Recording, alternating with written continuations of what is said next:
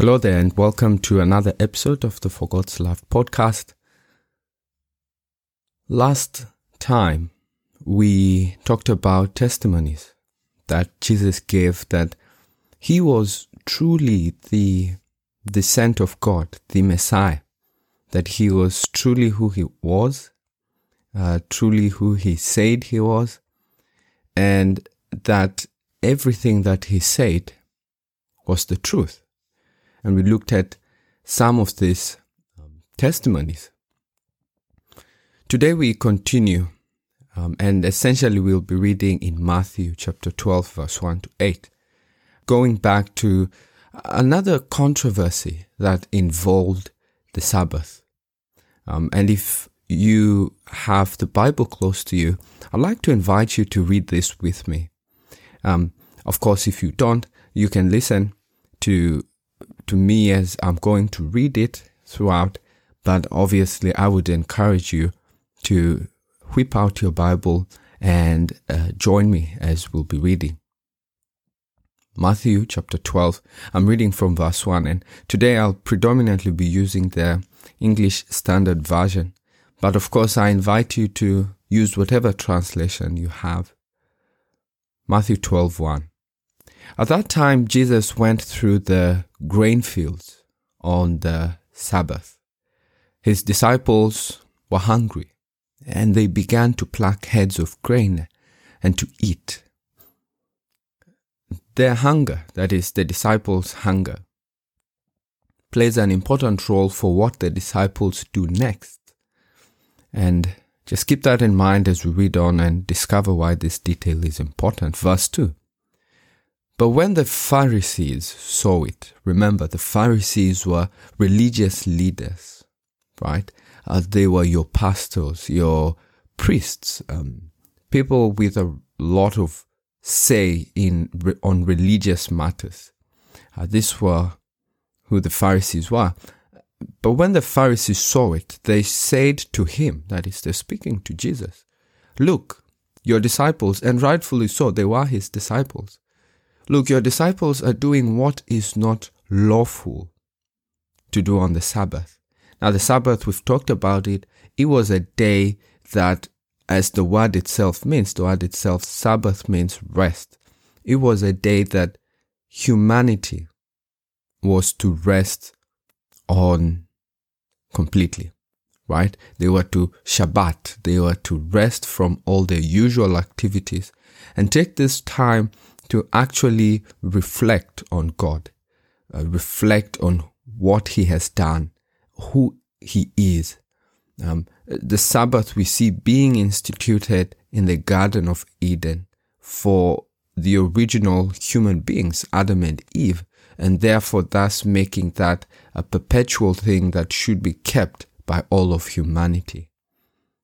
This is what the Pharisees come to Jesus and say, their disciples are breaking. They are breaking the Shabbat. They are doing what is not supposed to be done on Shabbat. And I guess we have to think about it in this way. What should we do on Shabbat? What should we not do on Shabbat? Now, Exodus 20 has a lot to say about this.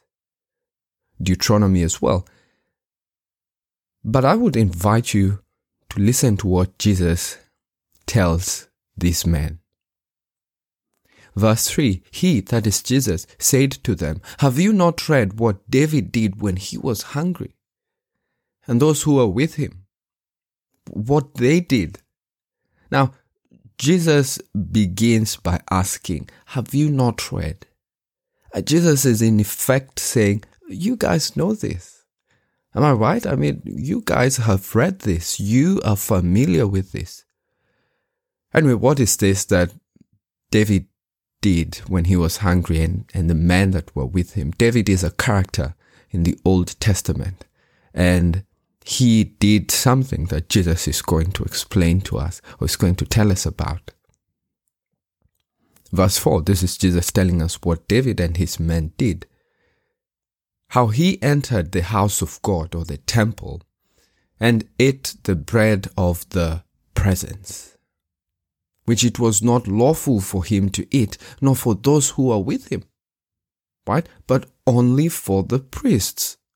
Even from that verse itself, we learn that only the priests were supposed to eat the bread of the presence. Meaning, therefore, that David himself was not a priest and therefore should have had no business eating that bread, neither would the men anyway that were with him. Uh, Jesus is saying that what David and his men did was unlawful. And I want you to keep that word in mind, unlawful. In quotes, because the law stipulated actually, according to Leviticus chapter 24, verse 5 to 9, that only priests were to eat the bread of the presence. Now, Leviticus puts it this way It, referring to the bread of the presence, shall be for Aaron and his sons, denoting priests. Aaron and his sons were the priesthood, the priestly line. And they shall eat it in a holy place. For it is most holy to him, that is to Aaron, or really denoting priests, from the Lord's offerings by fire. His, that is denoting priests, portion forever. So essentially, the bread of the presence was for priests. David went ahead and ate that. Now we've said David was not a priest, neither were his men. So David, he did an unlawful thing by eating the bread. Please follow me here closely. Jesus is going to the heart of the law. It is about more than what it says. It is what it means that also matters, and I would dare say matters more. A question for you is this, and tell me if it is logical. Should David and his men have starved to death while there was food? Well, should they even have starved, minus the death part, while there was food? This man needed to eat. Yet, Jesus paints the picture that David did this, and because it was a circumstance that they had not put themselves in, in the traditional sense, they were on the run and they need food, and God allowed it to happen. It was not lawful, in the way that just anyone could waltz in there and at any time and say, Oh, I need that bread. Uh, these men were in an extreme circumstance. This was an exception to the rule because the heart of the matter, the heart of what was going on here is that this man needed food. This man needed food. Jesus gives another example, verse 5. He says, talking to the Pharisees again, remember they asked him, Your disciples are doing what is not lawful. Jesus, why? Why are they doing this? Jesus gives them another example, verse 5. Or have you not read in the law how on the Sabbath the priests in the temple profane the Sabbath and are guiltless? Now we obviously have to ask ourselves, how do priests profane the law on the Sabbath? Now, if we go to Numbers, which is in the Old Testament, much like Leviticus, and part of the five books, the Torah, that Moses wrote, according to Numbers 28, which Jesus is alluding to, by the way, Numbers says that on the Sabbath day, on the day that people should be resting, two male lambs, one year old without defect, and two tenths of an ephah of fine flour mixed with oil as a grain offering, and its drink offering. This is the burnt offering of every Sabbath, in addition to the continual burnt offering and its drink offering the priests officiated the sacrificial system on the Sabbath, on Shabbat.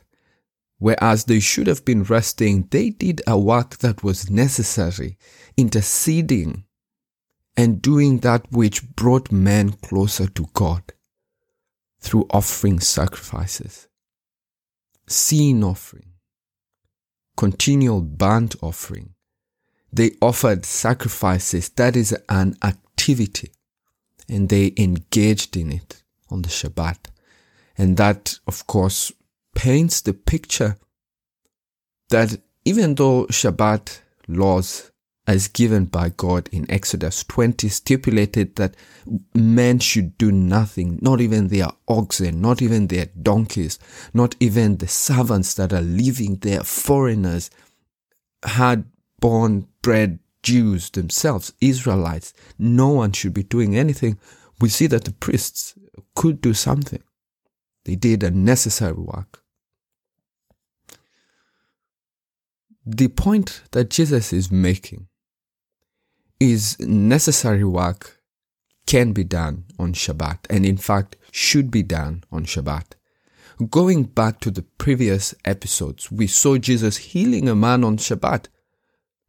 How could he have left a man that was afflicted by disease and malady for such a long time and just say, Look, I'll come and heal you after sunset? as Jesus at that point in time had the ability to bring healing to the man. He couldn't pass on this opportunity. God, you ask God for forgiveness of sin on Shabbat, He forgives you. Whatever He does, He forgives you. He sustains us on Shabbat. But in His own way, God Himself Shabbats on the Sabbath day. And Jesus has to acknowledge the faith of the Pharisees. You've got to love Jesus. This man came to him trying to attack his disciples, attack him as a rabbi. Jesus says in verse 6, I know but I tell you something, something greater than the temple is here. Let's do this logically. Pay close attention. Let's establish what is this thing that is greater than the temple. Obviously, Jesus says, I tell you, something is greater than the temple. And that thing is here. Let us establish, right? Now keep in mind that to the Jews at that time, the temple was more sacred than any other object on earth. You couldn't get anything more sacred, more holy, more set apart, more so closely attached to divinity than the temple. The temple was where God resided. It was where you could find God. Therefore, what would be bigger than the temple? What would be bigger than it? Well, how about the manifestation of God Himself? Why the God that dwells there? How about that? Would that be bigger than the temple itself? Remember, the temple is the most sacred object because God abides there. So, who is or what is more sacred than the temple? Well, the God that abides there. But don't take my word for it. Listen to what God says through his prophet Haggai. Haggai is one of the minor prophets in the Old Testament. And by minor, his message is not a minor message. It is just that the book is such a short book. It is called a minor book. Haggai says this. I'll give some context. The Israelites had gone into captivity because they had sinned against God. The original temple that King Solomon had built had been destroyed by the Babylonians. Right? Now they go into captivity. 70 years, they start coming out. Right? From captivity from what was not Babylon itself, because Babylon had been conquered by Syria. So the king that comes in says, guys, Israelites, you guys can go back. But technically not Israelites, but Jews. You guys can go back. And so they start going back. And they get to the point that they are rebuilding the temple. And one thing we have to take note about is that the original temple, the one that King Solomon built, was magnificent. It was beautiful, but it had something. The Shekinah glory. Now the Shekinah glory, it was a visible manifestation of God, a, cloud that rested in the temple. When Solomon was dedicating the temple, a cloud came in, God came in and dwelt as a cloud, a manifestation, a token, a visible token that God is here. Right? Now, during the time of Haggai, which we're going to read, they're rebuilding the temple, and the Shekinah glory doesn't rest in there. It doesn't rest in there. God does not come down in the form of a cloud or the form of fire and rest in the temple. They have no visible token of God. And they are distraught. They, the, the guys that saw the former temple with the Shekinah, and you imagine they were young boys. They saw this young man. They saw this Shekinah and, and the beauty of the temple. And now they're seeing this new temple, no Shekinah. It doesn't make sense. It is not beautiful. So Haggai comes and tells them, that really, this is God talking through Haggai. And he says, the latter glory of this house or this temple that you guys have built this later one. Leave Solomon's alone, not that one. This one that we are building right now as we have come out of captivity. This, the glory of this house will be greater than the former. And in this place, I will give peace. Uh, God says that this temple that you guys are thinking, oh, it's not that nice, it's not that beautiful it is going to have the greatest glory compared to the other places. Leave the tabernacle, leave the temple that Solomon built, this one that you guys are building. Now, let's get to the point. Why is Jesus saying this? Okay. Same logic. What would top a visible token of the presence of God. Well, how about God Himself? Right? I mean, yeah, I've seen the Shekinah glory. This represents God. I would really like to see God. That's the next step from there. That is the exact step that Jesus was communicating. Jesus was in effect saying, that Shekinah cloud, you know, that represented me. All good. I am the real deal and I am here now. And now that Jesus has made the point that, guys, I am what the Shekinah glory was representing, Jesus then makes this point. Verse 7 of the same chapter, Matthew chapter 12. If you had known what this means, I desire mercy. The I here is not just somebody quoting the Old Testament.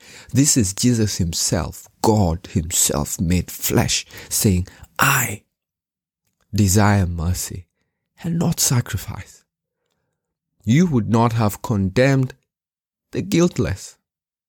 Now, We'll get a bit of context. Who are the guiltless? Well, technically the disciples, but also Jesus. And as we'll see, this man wanted Jesus dead. But Jesus had done nothing wrong. Yet here they are promoting the worship of Yahweh. Those guys are breaking the Sabbath. They cannot be doing that. They are breaking the commandments of God. But Jesus turns to them and says, First of all, you guys are condemning the guiltless. No, no, no, no, no. Not condemning. You have condemned. You have judged me already and you are planning to kill me. We'll get that context. That's essentially what Jesus is saying. You have condemned the guiltless. Jesus was guiltless. And on this particular matter, the disciples were guiltless. Yet they had condemned them. Jesus makes the point I desire mercy and not sacrifice. Mercy, love, loyal love. This word, I like it in the Hebrew. In fact, I dare say that I love it. That word loyalty is chesed. And in the Hebrew, that is. Okay. And it describes compassion. The reason I'm saying in the Hebrew is really because when Jesus says that, he is quoting Prophet Hosea. Prophet Hosea, another minor prophet, just like Haggai, writes, For I delight in loyalty. This is really God saying this through Prophet Hosea. For I delight in loyalty rather than sacrifice, and in the knowledge of God rather than burnt offerings. This is what Jesus is quoting. That word loyalty, I delight in loyalty rather than sacrifice, what Jesus then translates or says, I desire mercy. That word is chesed. Chesed and describes compassion, being moved in your inner being, in your inner core, your intestines, sort of, you know, your stomach. You, you feel like I should move with compassion on these people. I should be compassionate. That is what Jesus desired. That these religious leaders would show compassion to him and to the disciples. They are trying to stand up for God. Promoting the Lord's Sabbath. But God is right in front of them and they can't see it. And Jesus tries to say this differently. He says, he says, one greater than the temple is here. He says, that is me. I am God. I am standing here. And then he says, I desire mercy and not sacrifice. Don't condemn the guiltless. Don't go ahead with, with the plan that you guys have. And then just a bombshell because Jesus essentially comes out and says he is God uh, as he has been trying to explain in the last time episodes. We've seen him trying to make this point. Verse 8, he says, For the Son of Man is the Lord of the Sabbath. He is Lord of the Sabbath. The God that you guys are trying to worship by promoting the Sabbath, by, by standing up for his laws. I, I am that God. And you guys are going to go ahead and, and plan and orchestrate how you're going to end me. I, it is me. I am here. Don't do that. Jesus is Lord of the Sabbath. Now, I, I know that you love God. I know that you want, at least trying to, make things right in your life. But I guess I have to go straight to the point. There is the Sabbath, and there are Sabbaths. And Jesus says he's Lord of the Sabbath. He is speaking here about a specific Sabbath. He is speaking about the seventh day Sabbath, Saturday.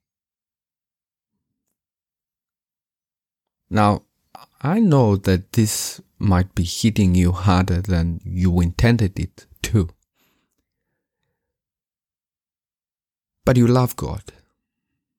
You want to do what He says. But remember, the Jews that we have read in this story, they wanted to love God as well. But they did it in the wrong way. They were trying to condemn Jesus, planning to kill him in their zeal for God. Now, yes, they loved God, but they were misplaced on that point. Jesus is trying to tell them, guys, don't do it. Actually, I am that God. You want to love God, but you want to do it the right way. The right way involves keeping the Sabbath.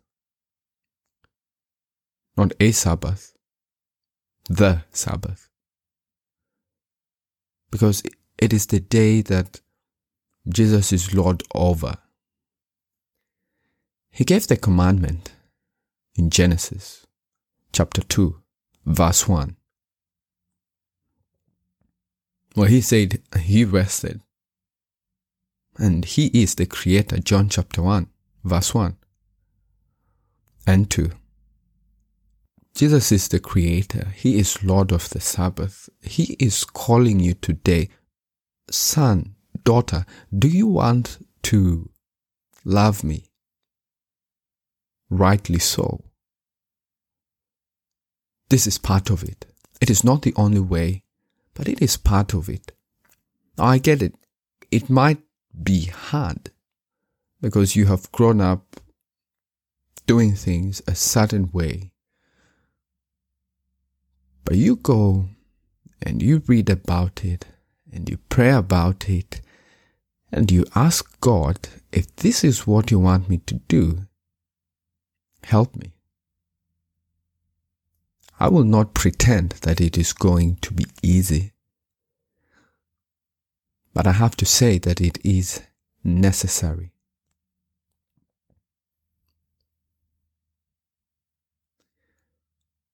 And just in case you're thinking this is for God's good, let's read what Mark says in Mark chapter 2, verse 27. Same account, same story. The disciples picking or plucking some grain. The Pharisees coming to Jesus and saying, Your men, your disciples are doing what is not lawful. In this account, Jesus says this The Sabbath was made for man, and not man for the Sabbath. If you're a parent, you buy your children toys so that your children can benefit. You don't go to the shop before you get kids, before you even sit down to plan to have kids and get toys, toys, toys galore, and then sit down and decide, oh, I need to get a child to play with these toys. It is illogical. Whoever made cars did not make cars and then think, oh yeah, I need to get some humans to get into this car. You begin with the vision of the human. How are they going to drive this? How are they going to use this? How are they going to benefit from it? And then you make a car, a custom to humanity. Oh yeah, four wheels, steering wheel, stick shift or manual transmission, a clutch, how many brakes? Three. Mm, pedals, all that, side mirrors, rear view window, rear view mirror, uh, bonnet, you know, boot, all these things. You, you fashion something that is functional. If you've got a wife, How many of you ever went out and got flowers before you got a woman to give them to? It's the same thing with God. It is flat out the same thing with God. God did not create the Sabbath fast and then decide, oh, oops, I need somebody to honor this Sabbath. Nah. God made man first. Then, in his wisdom, and by man, I actually mean humanity. God made humanity first, the man and the woman. He made them. And then in his wisdom, he saw the need for the seventh day Sabbath rest.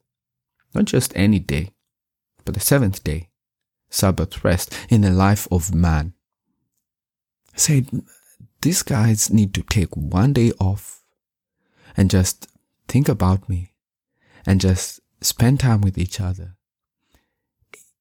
It was a time for communion. Now you can do this every day, but in some special sense, the seventh day Sabbath is set apart, not by men, but by God Himself.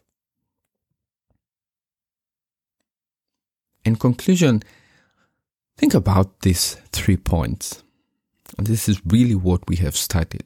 They are compact, they are concise, and you can deconstruct them and think about what they mean. Number one, Jesus is Lord of the Sabbath. Number two, the Sabbath was made for us as humans. And not just the Sabbath, but the seventh day Sabbath. Number three, God desires mercy, not sacrifice. See you next time. And until then, I do pray that God keeps you safe and that He blesses you and that you glorify His name and that you are a blessing to everyone around you.